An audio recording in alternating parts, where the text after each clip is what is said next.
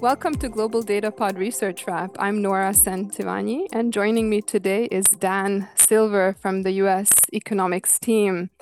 Hey, Dan, how are you doing? Yeah, Nora, how are you? I'm doing great, thank you. So today we're here to talk about US uh, core inflation uh, we're going to be focusing on the sort of next six month outlook, but we'll try and comment a little bit further out as well if we can. Uh, I know there's been a lot of focus on this topic. Uh, I, for one, have been talking much more about the core PCI, core PC CPI wedge than I would like to. um, and where, you know, we're, we're at a point now in the, the US, but also globally, where we have seen a lot of progress over the past year uh, with respect to getting inflation down. Uh, but there's also a sense that a lot of the easy or immaculate decline in inflation, as, as we put it, may be behind us. And, you know, globally, we see uh, goods price deflation coming to an end. Uh, services inflation still looks generally quite sticky. Labor markets are tight. Uh, and then in the US, Dan, we have this uh, complicating matter uh, where we're also getting some conflicting signals from these various inflation measures about how close we are to target. As I mentioned, um, uh, quite different indications from uh, the PC and the CPI in in particular, and and and a quite large gap there has has opened up. So, you know, from here it will be quite critical to know um, you know where where these various measures are going, where we settle, and you know it's going to be probably quite important for uh, the Fed and other DM policymakers as they ponder the optimal start of their easing cycles and the size of their easing cycles. So Dan, you've you've helpfully written a research piece uh, laying out the view for the U.S. So if maybe first of all you want to just talk us through high level what you're seeing with respect to U.S. core inflation developments and how much disinflation do you think there's in store for the first half? Yeah, so you know, I think as you mentioned, there's a lot of moving pieces and it's complicated by the, the different measures that we track. But you know, very broadly, we go back over the past few years, we had a very booming inflation in the U.S. and also in, in many other places, and you know, it looks clear that, that that boom is now behind us, and we're seeing, you know, the broad trends in basically every trend or underlying measure that we track move down, and there's definitely been you know some wiggles along the way and some some noise and conflicting signals in time but you know it looks like that that really robust run for inflation is now behind us. And we think we're going to continue to see this moderating trend over time um, particularly uh, if we get the weakening in the economy uh, which we expect for both gdp growth and the labor market um, we think that could go you know a long way in terms of bringing inflation down. So you know our view is that we're going to continue to see moderation over time again with a lot of kind of ups and downs along the way um, maybe a, another more interesting question or a more challenging question is, you know, can we get that moderation if we don't get weakening in the labor market um, like we expect? And you know, I think the the jury is is out on that, and we'll need to track that over time. But you know, broadly speaking, we expect moderation to continue, and you know, a lot of that is contingent on the idea that the economy is going to be weakening going forward. Yeah, I mean it's interesting uh, that that you say that you know this this question of how much uh, weakening in the labor market do we need. I mean, there's a school of thought that uh, you know, uh, that we uh, ascribe to that we we do need to see some weakening in the labor market to get inflation all the way down to 2%. But there's also a school of thought that says that the Fed doesn't actually need to see any further progress on um, disinflation to start easing. So there's a lot of moving parts here. And obviously what matters to some extent is which inflation measure are they looking at, right? So maybe we can we can start by just giving an overview of the well the two main measures that uh, we and I guess the Fed is also focusing on uh, the PC and the CPI. Do you want to talk us through where those measures are running and um, maybe talk a little bit about the gap and how you see that going forward? Yeah, so the you know as I mentioned, kind of broadly speaking, both of these are moderating, but definitely the the messages over the past three to six months have been, I guess, substantially different, or at least you know noticeably different here. Um, where the PCE numbers, core PCE inflation, and both headline PCE inflation as well, uh, it's basically been running at two percent, so at the Fed's target over the past uh, you know two quarters, second half of last year. So uh, I guess pretty favorable readings there. Uh, you know, again, pretty close to target. The core CPI numbers have been a, a lot firmer. Um, they usually run firmer, but even kind of accounting for that normal difference, um, they're still looking. I guess I would call it clearly above trend or above target. Uh, the core CPI was up uh, 3.4% an annualized rate in the um, in the fourth quarter of last year. So you know maybe you'd think normal gap is two or three tenths between those. So if you kind of shifted down two or three tenths, it's close to three percent, which is uh, you know on a PCE basis, uh, you know still well above two percent target. So yeah, I think you kind of get different messages here if you're just looking at the PCE numbers, mm. looking at this and saying things are pretty good. This is where you know the Fed wants inflation to be. If you're looking just at the CPI numbers, um, you know, you'd say, well, they want to see more cooling, they want to see more moderation before they feel like things are at target. And you know, one idea is, well, you should look at both of them and say that the truth is somewhere between them. And I think that's often how mm. we think about things and saying you kind of get different signals at different times, but um, they're both useful. Um, but when we think about what what Powell was saying last week at the Fed meeting, um, you know, he was basically saying that PCE is most important and maybe only important, the only important mm-hmm. one here. Um, and you know, we very easily could have imagined him saying, "Well, PC inflation has looked good, but CPI is giving us, yeah, you know, some some pause here and some some re, uh, reasons to wait." But he basically said, "Well, PC is where we want it to be, and we just want to keep getting it at, at that level, and we'll be happy." Um, so I think that was that was a bit of a surprise um, and how they were thinking you know, more exclusively uh, on PC inflation and, and really ignoring the CPI numbers.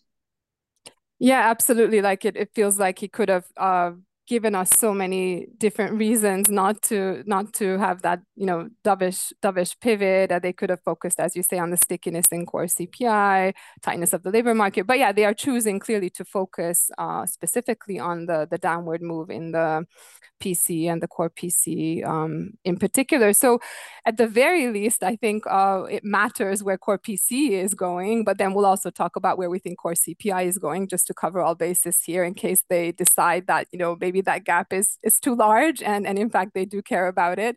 Um, but do you want to just uh, lay out for us before we start getting into the nitty gritty? I want to make sure uh, people who are listening uh, get the view up front where do you see uh, core PC going over the next couple of quarters uh, in your forecast? Yeah, so, so we look for a little bit of a pickup here. Um, so as I mentioned, core PC has been running about 2% uh, across the second half of last year. We think it's going to pick up a little bit to about 2.2% in the first half of this year. So still pretty close to target. Uh, you know, it is a little bit firmer than where it's been. Um, but uh, you know, I think that this is these are numbers that the Fed probably is going to be pretty happy with it. Um, and then the CPI numbers, we look for kind of a clearer moderation. So I mentioned we're kind of running above 3%. Uh, we think that's going to step down to about 3% at an annualized rate in the first quarter, and then step down to around 2.6% at an annualized rate in the second quarter um, of this year. And you know, I think there's a lot of moving parts here. I don't know if we're going to get through all of them, um, but just you know, some of some of the areas where we have maybe the clearest visibility um, one is on the rent side because we do have these alternative measures of rent that we track, and most of them or all of them are pointing to moderation ahead. Um, so we do think that rent is going to be cooling off here. Uh, we also think that used vehicle prices are going to be dropping based on some of the industry figures that we have. Uh, and both of these components have a, larger weight in the um, CPI measures than the PCE measures. So that's that's part of the reason why we expect this gap to narrow um, that we're having uh, more of a drag from rent and more of a drag from used vehicle prices on CPI than PCE. Um, so that's you know a, a, big chunk of the story here about why why this gap is well, why it has persisted and why we think that's going to narrow going forward, and also why we expect uh, you know somewhat different trajectories as we think about the the first half of this year. Yeah, um, I mean, as I was looking at your note, and you know, you published quite detailed um, table here with all the items and how you see the trajectory uh, between now and June.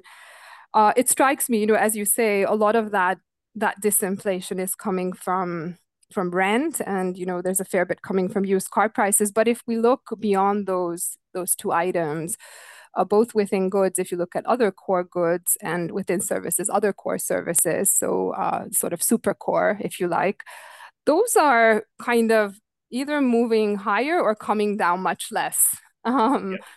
than the overall core So do you want to just talk us through these sort of stickier parts of the basket and to what extent you think they will matter? The fact that those aren't really moderating in the same way um, as these other items that you that you mentioned.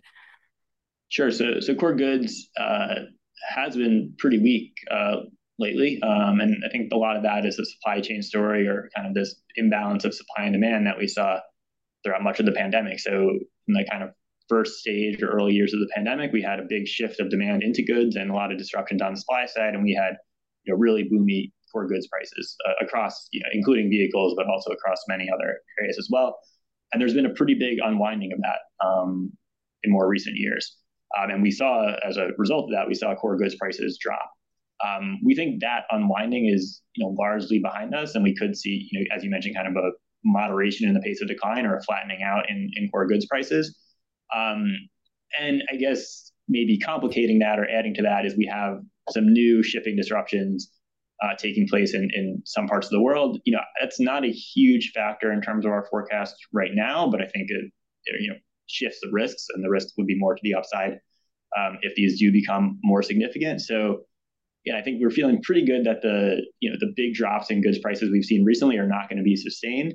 Um, it's just a question of kind of do we flatten out or do we sort of move higher in a more material way going forward? Um, but I think we are going to see you know a shift in, in the goods prices relative to where we've been. And then on the yeah, before we jump to the services, I mean on this um other core goods, I can see that your forecast has it going from negative 3.4% uh, annualized in the three months to December to zero, and then you're kind of holding it at zero. Um, so there's no, I suppose there's no significant, you're kind of returning to the pre-pandemic norm, more or less. Um, and I suppose the question is how much of an upside risk we could get from from these other factors that you mentioned. I mean, just to remind our listeners, at the global level, we had estimated that um, 150% increase in container shipping costs that we've seen over the, the past two months or so could add something like 0.3 percentage points to overall core inflation and 0.7 to core goods inflation. Now, again, that might vary across regions, and maybe for the US, it's, it's not as significant, but it feels like there's a broader trend certainly pushing things higher here, recovery in manufacturing. We've got the you know, China deflation pressures coming to an end. We've got the rise in shipping costs. Some of these are interconnected, obviously. Mm. Um, but it feels like to me, looking at our um, bottom-up forecast at the country level, that that risk is perhaps not incorporated in our forecast. It's something that Powell noted as well, right? I mean, they're they're watching this and noting specifically that that disinflation is unlikely to persist. So I guess it's just a question of how much uh, higher uh, do we get from here. But so that's going away. And that basically, the fact that core goods uh, inflation is no longer going down, but is actually going up and could even go up a bit more than we're forecasting, that places a lot of um, you know, pressure on the services side to keep moderating, right? And and yeah. there, you know, on the rental side, I can see all these um, selected rent measures that that you published, and they're you know broadly pointing down. But there too, I guess we've been a little bit surprised to the upside. But let's put that aside and focus on uh, the other uh, components within services, and I suspect those will be quite important for evaluating the underlying trends. So where do you see supercore uh, inflation going? Yeah, so there's, you know, like all these components, there's a lot of moving parts. Um, some of them, like some of the travel related things have been uh, weak lately, and, and we may see some pickup or at least kind of the end of that those declines. Um, so we could get a little bit of a pickup in some areas.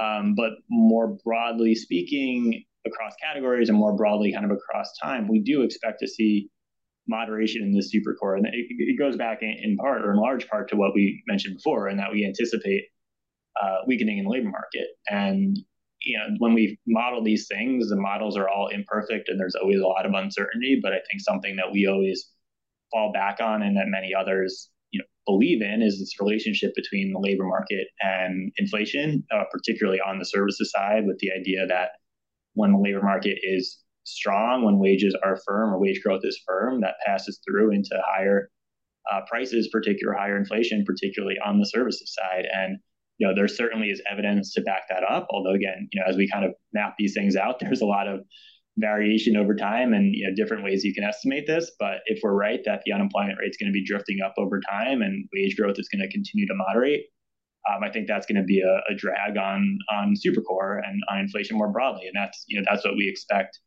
uh, in our forecast moving forward yeah so that's a really interesting one because I think there's a lot of um, ifs there, right? In terms of what we're seeing right now, we're not seeing any of those things. We're actually seeing a labor market that's that's doing really well, perhaps better uh, than anticipated. And you know, the certainly the direction of revisions to the U.S. forecast has been one in which we've been upping our forecast for payrolls. Uh, we just perhaps ha haven't seen the moderation um, occurring as quickly or in a as pronounced way as, as we had anticipated. So first and foremost, the labor market needs to weaken and we're not really seeing that happen.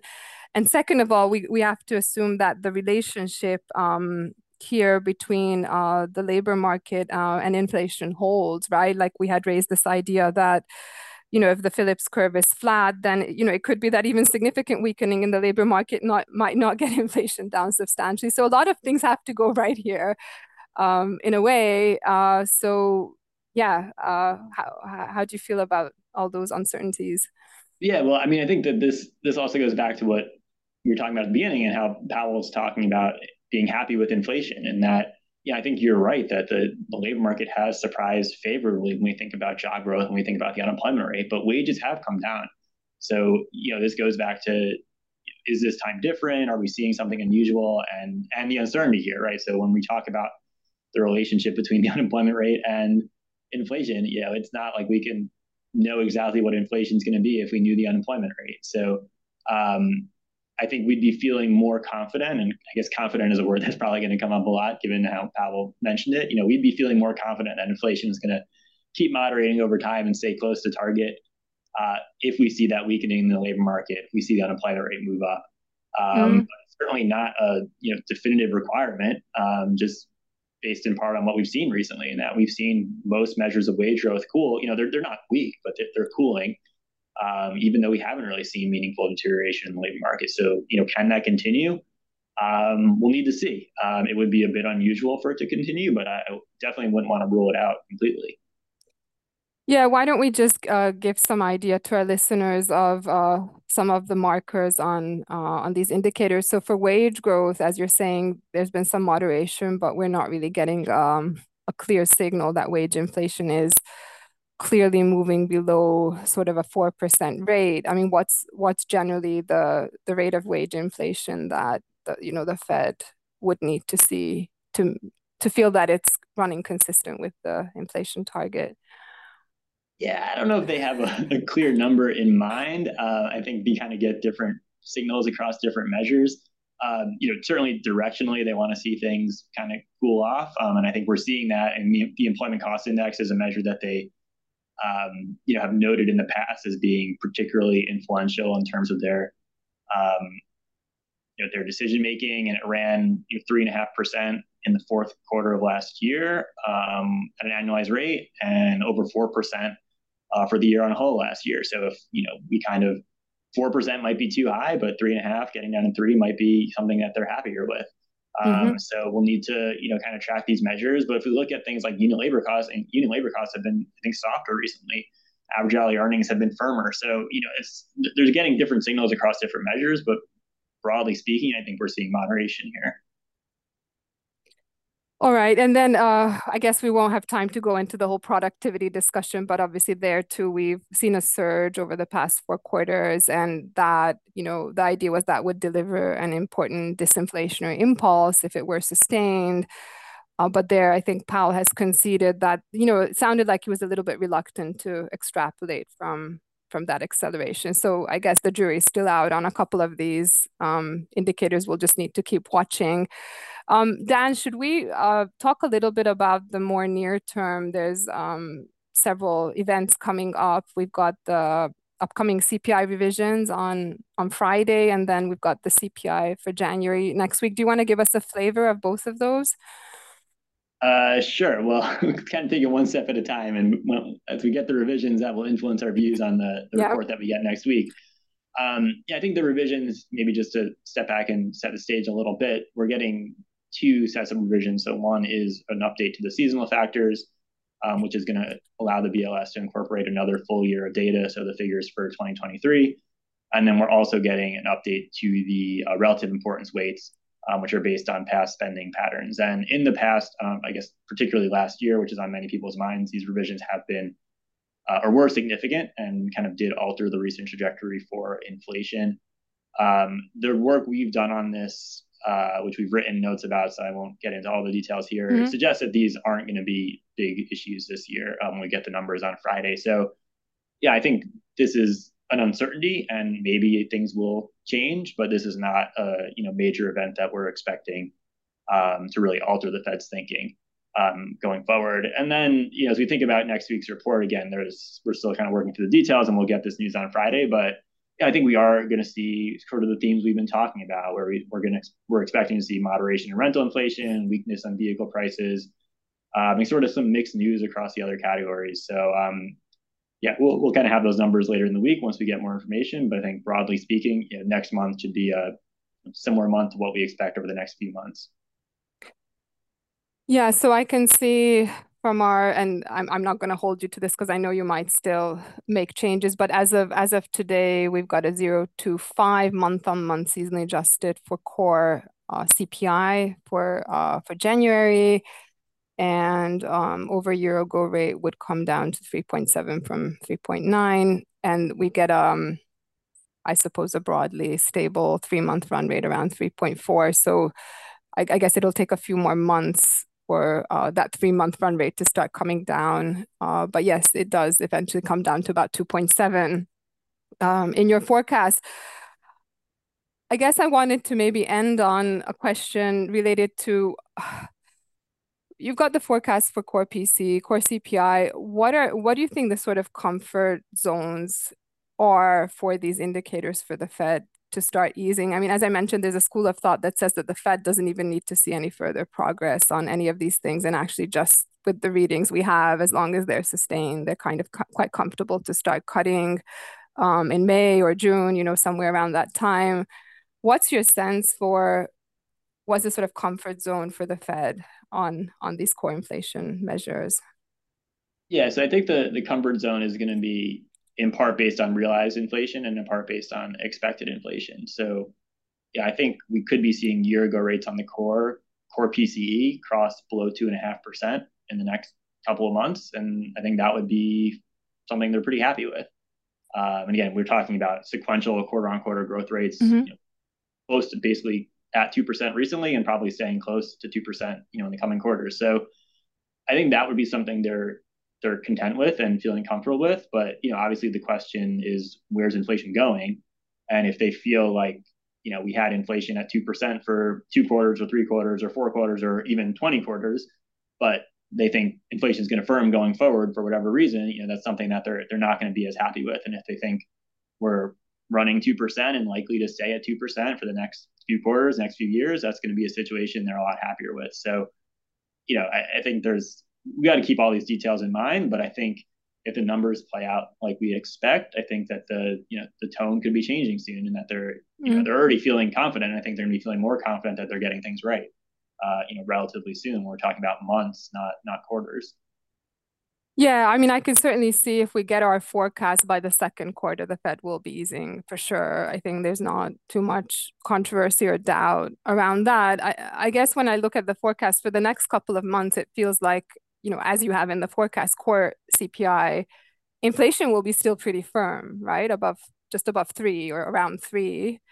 And core PC inflation, it's coming from a low level, but it's actually going to be reaccelerating a little bit. Add to that a very strong job market. For the next couple of months, it might feel like, just from observing everything from the outside, that, you know, there's some questions around whether things are a bit too hot. Do you do you kind of foresee that that scenario may be raising some doubts about whether we can get down? Yeah, I mean, there's always uncertainty here, so yeah, we never want to say we know exactly what's going to happen. I mean, the the piece, the CPI numbers, I think they've been dismissive of them, and I, I, that may change, right. but based on the most recent round of communication, it doesn't seem like that's the case. And then, you know, the shift from 2% to say 2.2% on a Q on Q basis, I don't know if it matters that mm-hmm. much. Um, I think you never want to get kind of too tied down in the month to month and quarter to quarter changes. And we've already seen two quarters at 2%, and that, you know, probably isn't enough for them because I think they're looking at year, year ago rates. And so mm-hmm. you know, the year-on-year figures should be moving down, even if we get the sequential pickup in the quarterly rates. So you can kind of pick and choose what you're looking at, but I think the broad story is going to be one of moderation and you know, something that they're uh, they're generally happy with. Yeah, and we didn't get that much into some of these items that are going to be pushing the PC uh, core PC a little bit higher, right? There's um, the financial services, the healthcare insurance, all these things. Um, but then I guess if you look at the super core PC, I don't see your forecast. That's presumably staying fairly stable. Um, yeah, you, you have kind of mixed trajectories here. So in yeah. the near term, you're going to get well, we'll see, but you, you could get some firming in financial services, could get some firming in uh, medical care. Again, the kind of travel related things could pick up. Yeah. Uh, but yeah, I think if we well, as we step out further in time, we have much less visibility in all these things. Um, so you know, we're going to kind of fall back on the labor market and say what's going on in the labor market and what does that mean for for super core inflation. All right, perfect. So it, it feels like yes, if we get this forecast, Fed will be on track to ease. Uh, just uh, to clarify, the base case is for June, but we're feeling that there's a decent chance of May, right? Yeah, I think you know March is too soon, but but um, May or June seem possible, and then June is our call right now. Okay, perfect. Thanks very much, Dan. Thank you to our listeners as well for tuning into the Global Data Pod. We look forward to continuing the conversation on the next episode.